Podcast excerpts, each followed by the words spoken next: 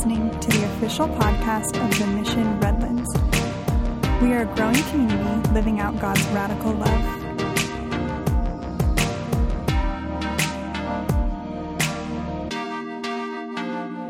Amen.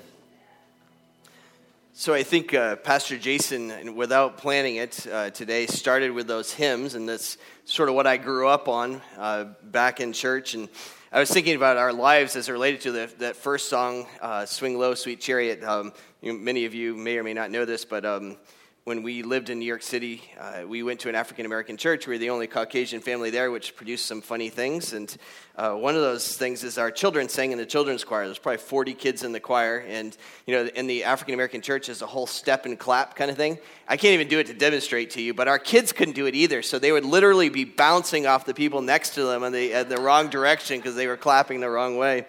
What was really funny, though, with it is, you know, the people uh, would work very hard at um, not making us feel like we were different, which you know is nice.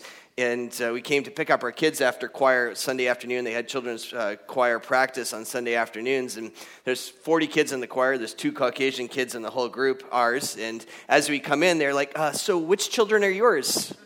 Thinking, "Yeah, thank you. That's very nice of you." But and then uh, Jason went on and, and played the uh, that song. Um, uh, nothing but the blood and I, I grew up with that song. It was a little different than that.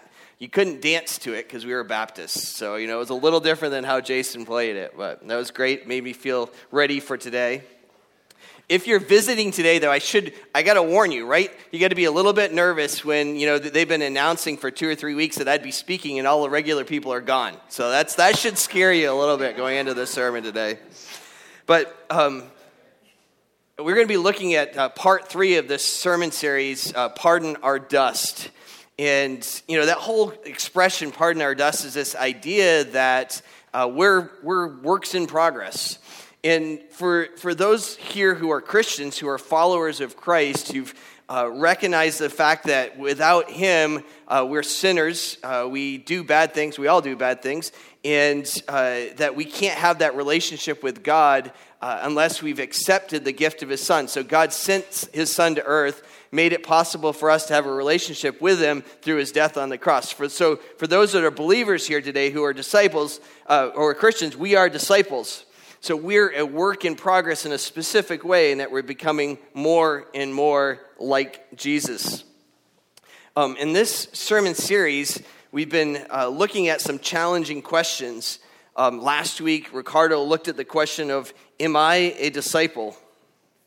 Uh, this week, we'll be looking and considering the question Can I trust the Bible as my source for becoming like Jesus?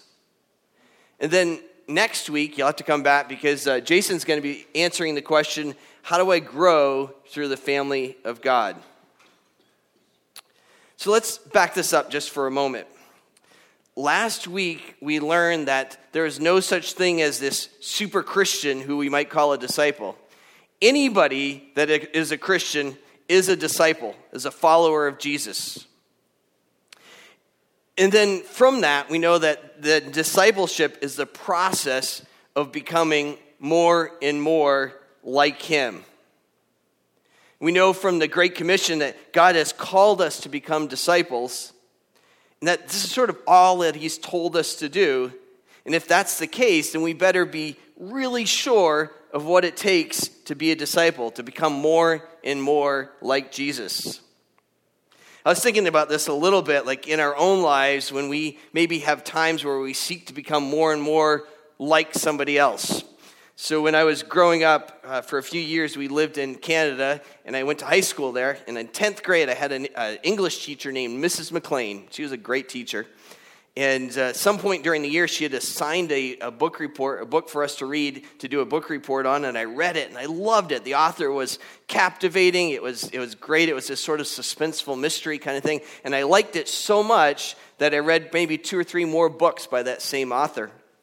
And when I'd written my first paper, the one that had been assigned, I ended up writing it a little bit like that author. And then the next paper that I wrote that didn't have anything to do with it, I again wrote just like this author. And I remember Mrs. McLean, God bless her, says to me, You need to redo this paper. You've lost your voice and you've taken on the voice of this other person, uh, this author instead. Um, and I was like, Darn, you're familiar with him or her. so, uh, so that was like an example of how we can become more and more like uh, somebody else. And here's another example from more modern time periods. Everybody knows Jim and Dwight, so we have a little, uh, little something here to show you.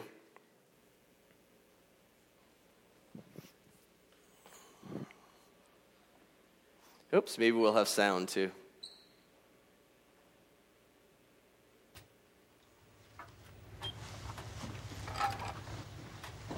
It's kind of blurry. That's better.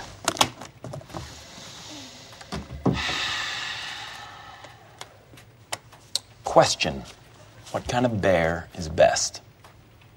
That's a ridiculous question. False. Black bear. Well, that's debatable. There are basically two schools of thought. Fact. Bears eat beets. Oh.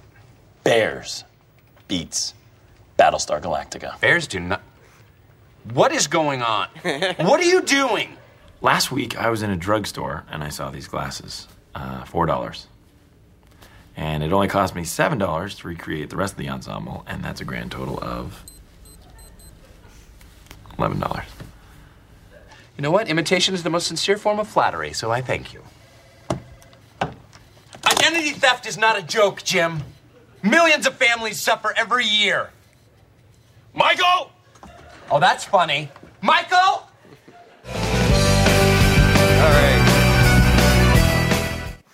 So there's another example of uh, somebody imitating somebody else. And as I was thinking about both of those examples a little bit, though, I think there's some application that we can make in our desire as disciples to become more and more like Jesus. So when I gave that first example of that author that I had become more like, what had I done? I had read several works by this author. I had come to know this author and how they wrote through the readings, uh, through the writings I had read.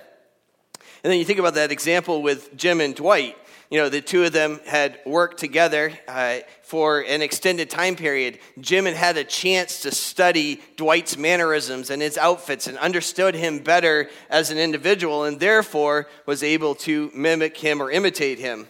And I thought it's much the same way with us in our Christian walk.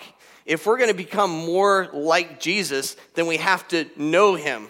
I have to study him. I have to read him. I have to read about him. I have to understand him in a way that um, I, where I could come to uh, imitate him in my own life, to become like him in who I am.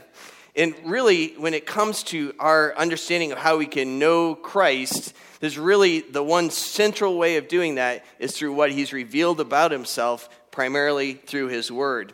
In fact, he's given us his word, he's given us the Bible as our playbook for life.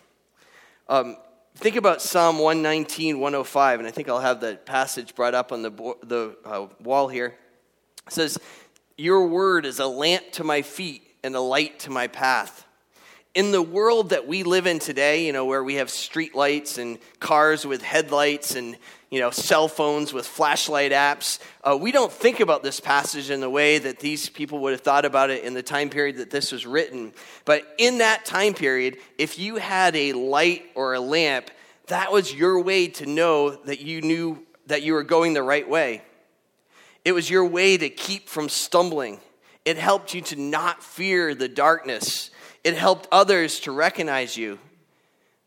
That's the way God's word is for us. It helps us to ensure that we are on the right way. It keeps us from stumbling. It can remove our fears because we have a certainty about our situation.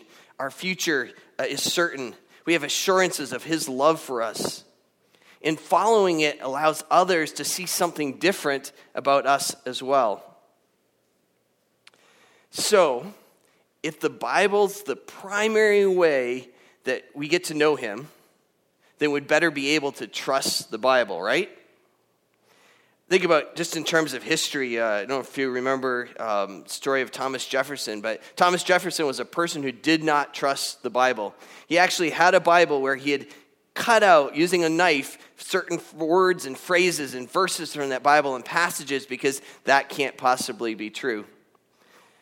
But I want to share with you today sort of four reasons that you can trust the Bible. I know there's a lot more reasons for it, but I want to share four, and maybe four just because of the four I could think of that start with the letter A. So, you know, there we go. Um, so, the uh, first word, first thing is the authenticity of Scripture. So when you look at ancient books, there's sort of two ways that people, that researchers have looked at these, scholars have looked at them and said, hey, you can know that this is, this is real. And one of those is related to uh, how many copies or how many manuscripts exist for a particular work. And then the second way is how long after the original was written do we have the first copy of it, the first existing manuscript from it. And if you look at most, most of the historical works from ancient time periods, there are only a handful of manuscripts available for them. Yet, typically, scholars don't doubt that Sophocles or you know, whoever else wrote these particular older works. And probably the work that we have, other than the Bible, for which we have the most information available, is a book uh, by Homer called the Iliad. I have a picture of it here. That's a more modern version of it. But uh, the Iliad, um, there are 643 known manuscripts of the Iliad, by far more than any other ancient work other than the Bible. Most of them have less than 100. Uh, so 643 available copies or manuscripts of the Iliad, at least portions of the Iliad. The earliest one dates from 500 years after Homer first wrote the book. If you compare that with the Bible, for the Bible, there are 24,000 known manuscripts of the Bible. And the nearest ones, the closest ones to the time they were actually written, were from a mere 25 years after the Bible, or the book of uh, certain books of the New Testament were actually written. And there's no doubt in scholars' minds that the Iliad was written by Homer, and yet skeptics will raise questions about the Bible despite the fact there's a greater degree of authenticity with it. Second reason that we can trust the Bible relates to accuracy. So, whenever you have a literature work that's been copied and copied and copied and copied, you'd expect some degradation in that book over time. We talked about the Iliad before, in the Iliad, there are 764 lines that are in debate because of the different versions, the different manuscripts of it. That's 5% of the total book of the Iliad.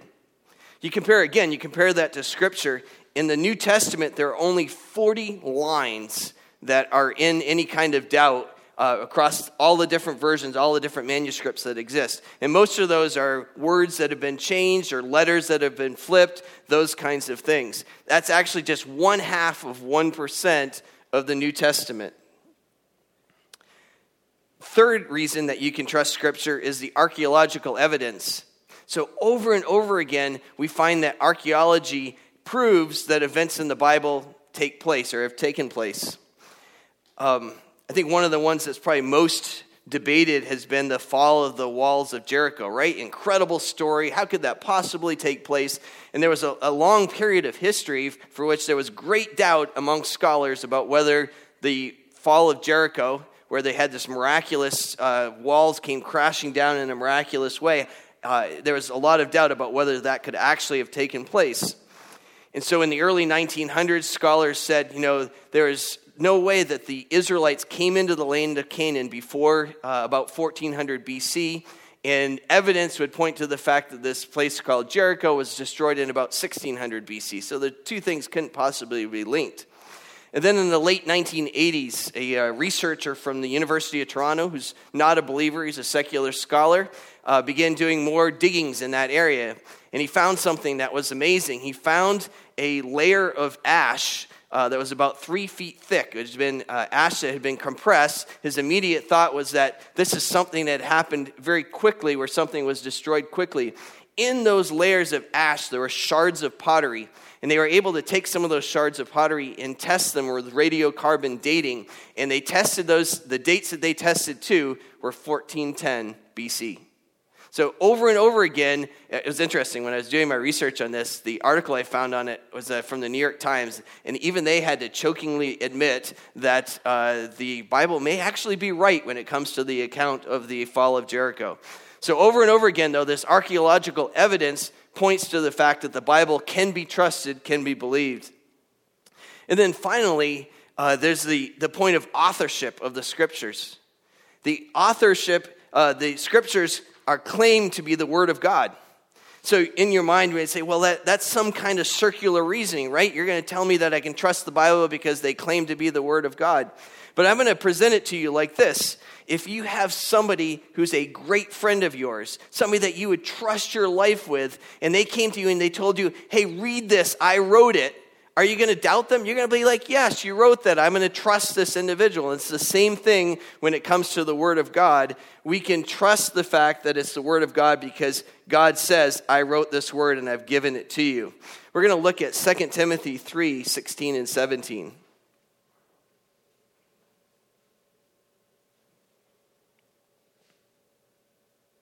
Second Timothy chapter 3 verses 16 and 17 say this all scripture is breathed out by God and profitable for doctrine, for reproof, for correction, and for training in righteousness, that the man of God may be complete, equipped for every good work. Let's uh, break that down just a little bit. If you have an NIV version of the Bible, it'll say all scripture is inspired by God.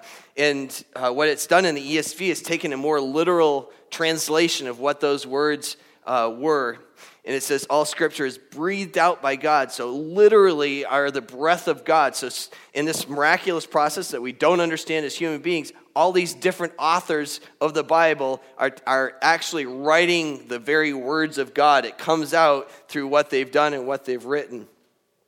And it says, uh, all scripture is breathed out by God and is profitable. That word profitable there means supremely profitable or immensely profitable. So it's a very strong uh, kind of word in that spot. And it gives four things for which the uh, scriptures are profitable. It says they're profitable for teaching, for knowing what we need to know.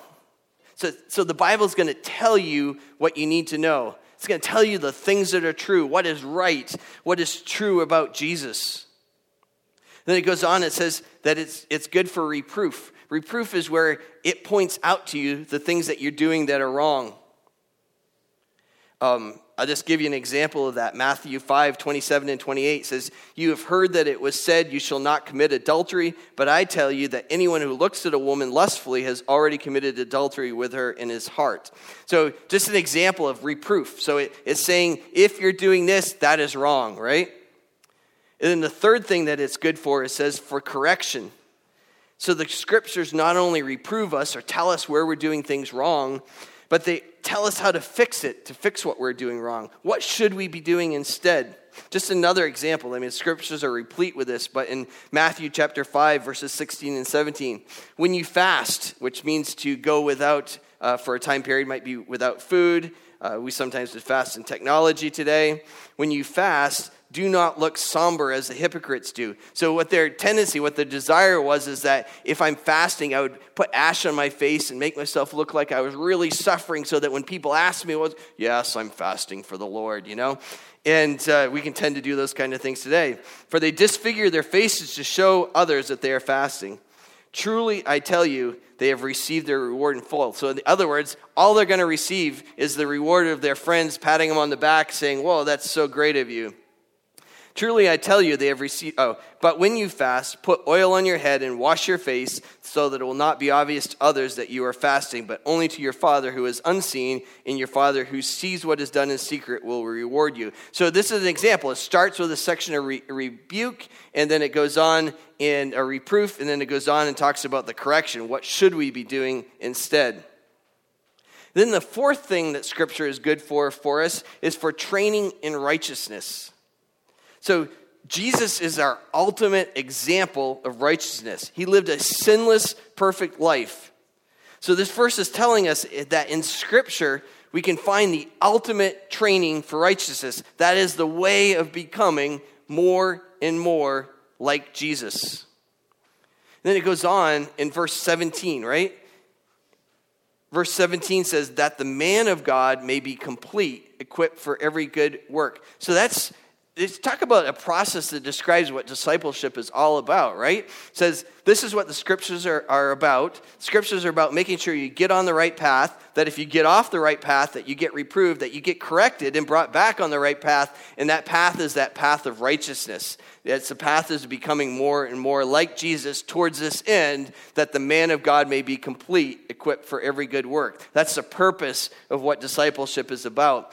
That word complete is the word that means uh, mature or finished. And uh, when you think about discipleship, from the moment we become a Christian, God begins this work in us to become more and more like Him. And it's a process that continues right to the day that we die. That day that we die, we should be more and more like Jesus than we were the first day that we accepted Him as Savior. And it's in that process that we are becoming more mature, uh, we're becoming more complete, and that completion is finished at that moment where we're in glory with Him uh, for eternity. So, if this is what the Bible does for us, it has these four important functions that help us become more and more like Jesus, then what is it about our tendency to not trust the Bible? What do we tend to do instead? I have four things I wanted to share in this area that we tend to do rather than trusting the Bible. One, is we selectively use it. So we, we go to Scripture because you know what? It points out your sin really well. And I can find that part that points to your sin eh, because that's the part that I really want to use. And rather than you know, looking into the parts that might relate to my own problems. We also can selectively use it because we can look at things and say, hey, this is just not sort of a, politically correct or, or culturally relevant today, right? So there's things that are difficult in the Bible because they sort of counteract where the rest of the world is. So I'll give you an example of one that's sort of the opposite way. There's, a, there's an area in the world today that, thank God, the church and some of the leading secular uh, individuals are in partnership on, and that's related to the whole sexual slavery issue right? This is one where we as Christians tend to be in great agreement with a lot of other people in the world. So we find the things that relate to that in the Bible. Those are easy things to talk about because, man, we're all in agreement on it. And it's, it's actually popular in the thought circles in the world today. And then, then there's other areas in Scripture where we, we struggle with it because we're, we, we're almost scared to trust it, to, um, we want to selectively use it and selectively move away from it because where the Scriptures are clear, is not where the rest of the world is at today. God's word makes it clear to us that He's designed marriage, uh, and He, and within that marriage, He's created sexual uh, intercourse as the uh, place for intimacy within that marriage. And in the world today, we have a world today that says marriage is not necessary for that. You can enjoy that without being involved in a marriage. And yet, that's not what we find in Scripture. So, our tendency is to want to selectively use it to avoid those kinds of things where uh, there is some question from our culture today about them. Second way that we fail to trust the Scripture is that we tend to not see it as being objectively true. Let me explain a little bit of what I mean by that. So, objectively true means that it's true for all times, all peoples, everywhere. And that's not a popular thing in our world today. We live in a world today that's called postmodern. The idea of it is that you have your own version of truth, you have your own version of truth, I have my own version of truth, and you know, in some ways they compete in the marketplace. But that's not a really accurate picture of how the world really is. And I'm going to use this blank piece of paper here as an illustration for you. So if you think about this piece of paper representing the entire universe, everything, the entire universe, stars, moon, sun, people, earth, whatever, they're all in this little square, right? And if you look really closely, you can see yourself right there too. You're waving, by the way, it's really cute. Um, so, this is the universe, right? And if you think about this a little bit, you're over here and I'm over here, and you've decided that in your culture, in your world that you live in, that this is morally right or this is morally wrong. And, and I'm over here in my world and I decide that this is morally right or that's morally wrong. And, and our ideas are in conflict with each other. And, and that's just sort of the way it is inside this square. If all there is exists on this sheet of paper, then that's what, what's there. But when you look at Scripture, that's not what we understand reality to be. The reality is, is as a God of the universe that stands outside of this, all of this universe stuff, that stands outside of it. And because of that, that's our objective perspective. That's the place where what's morally right and wrong uh, comes from. So, from that spot, if you're here and I'm over here, we look towards this. It's the same standard that applies to you and applies to me. That's what I mean by Scripture being objectively true. It's true for all times, all people, everywhere. And I'm going to tell you, this whole idea of the objectivity of Scripture is countercultural. This is so much against much of what you see in the modern Western world today. And I'll just give you one example of it from Scripture. In John 14, 6, Jesus says, I am the way, the truth, and the life. No man comes to the Father but through me. That's a truth claim. It's a truth statement that he's making there, and he's making that statement from the position of objectivity, saying, you know what? It's true for you, and it's true for you, and it's true for you, and it's true for everybody that's in the world. And that's not comfortable in our world today. We, even as Christians, want to live like it, if somebody else has a different way to get to God, then that's okay. God bless them and that's good for them. That's not what Scripture said. Scripture's made an objective truth claim that's counter to what the world likes to think today. And that's not easy. It's not like I take great joy in it. It has consequences for how I live and how I think about the people that are around me and how saddened I am by their condition. Um, and it's, it's a statement that says, I am the way, that Jesus says He is the only way for us to have a relationship with the Father. So, our tendency to not trust Scripture comes because we tend to selectively use it. We tend to not see it as being objectively true. And then, third, we tend to ignore it. So, this is the tendency to be like, I know what it says about this particular thing that I'm doing, but I'm going to ignore it because, man, it's not comfortable for me to have to deal with the conviction that I feel related to this passage of Scripture. So, uh, the scriptures can be the kind of things that will convict us, reproof, reprove us, as we talked earlier, correct us, and that can be uncomfortable. So our tendency can be to ignore it. And then the fourth thing is that we can be lazy in our reading of it. And there's really sort of three ways that we can be lazy in this. And I will share with you, this is personally convicting to me. So the first way that I'm lazy about it is I just don't read it, right? There's a tendency to not spend as much time in the Bible as I should, not be committed to reading, it. I also can be lazy in, in uh, my reading of it by not putting effort into understanding it or interpreting it. Some of us will get into reading a scripture passage and be like, well, whatever that was, that was you know, too much. I, I don't want to understand that. Uh, I don't want to put the effort into understanding that. Let me move on. And the reality, though, is that, that when we were, the moment we became a Christian, the moment we were saved, God put His Holy Spirit inside of us. And that, through that Holy Spirit, that's our means, our mechanism by which we can come to understand Scripture. So as we put effort into understanding the Scripture, God's Holy Spirit begins to work in us and help us to understand what He's saying through His Word. And then there's a third way that we're lazy in our reading of it. There's a little bit of a tendency to want to focus on simplistic passages and stay away from the things that are a little bit more difficult, right? To spend a lot of time on John 3:16 because man, I get that one and not so much time on some passages that like the book of Revelation that may be a lot more challenging. Uh, we see this a little bit in uh, Hebrews chapter 5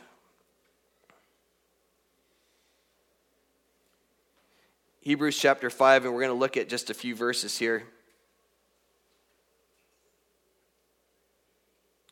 Uh, starting at verse 11.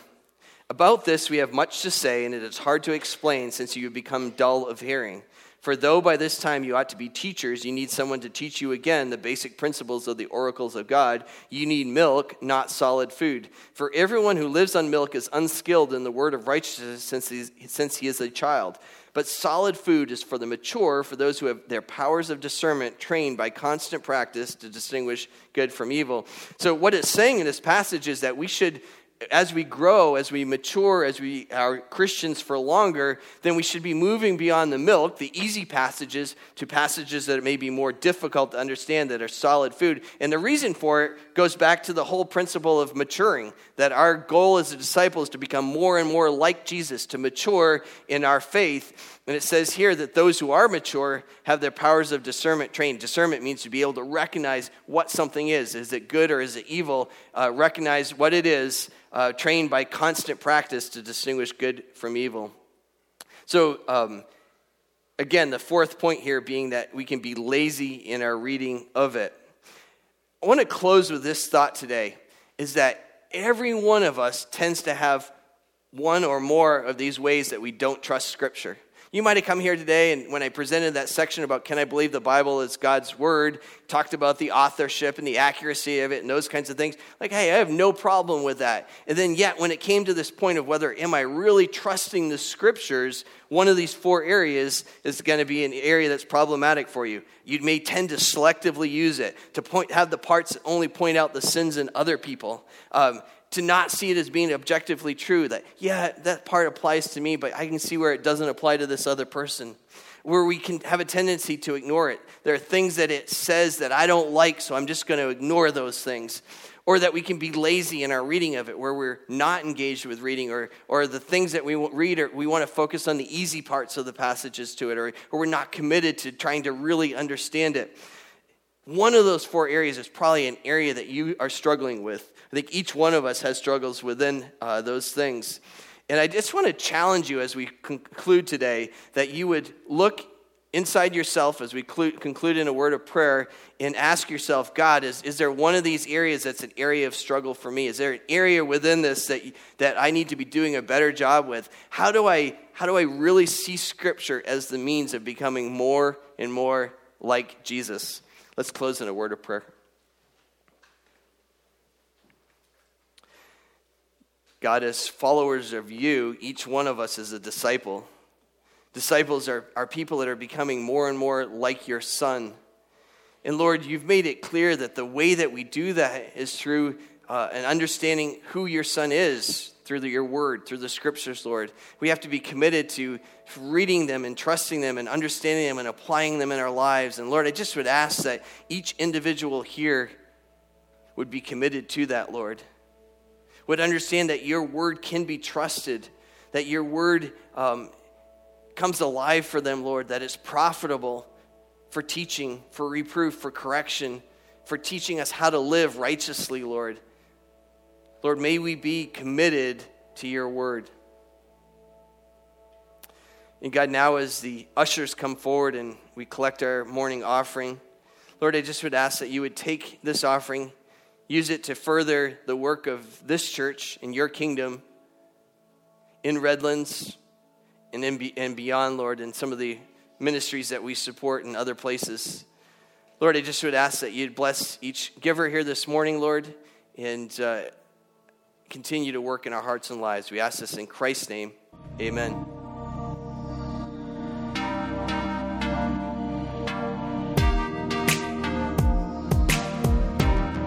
You are listening to the official podcast of The Mission Redlands. For more information, visit us at themissionredlands.com.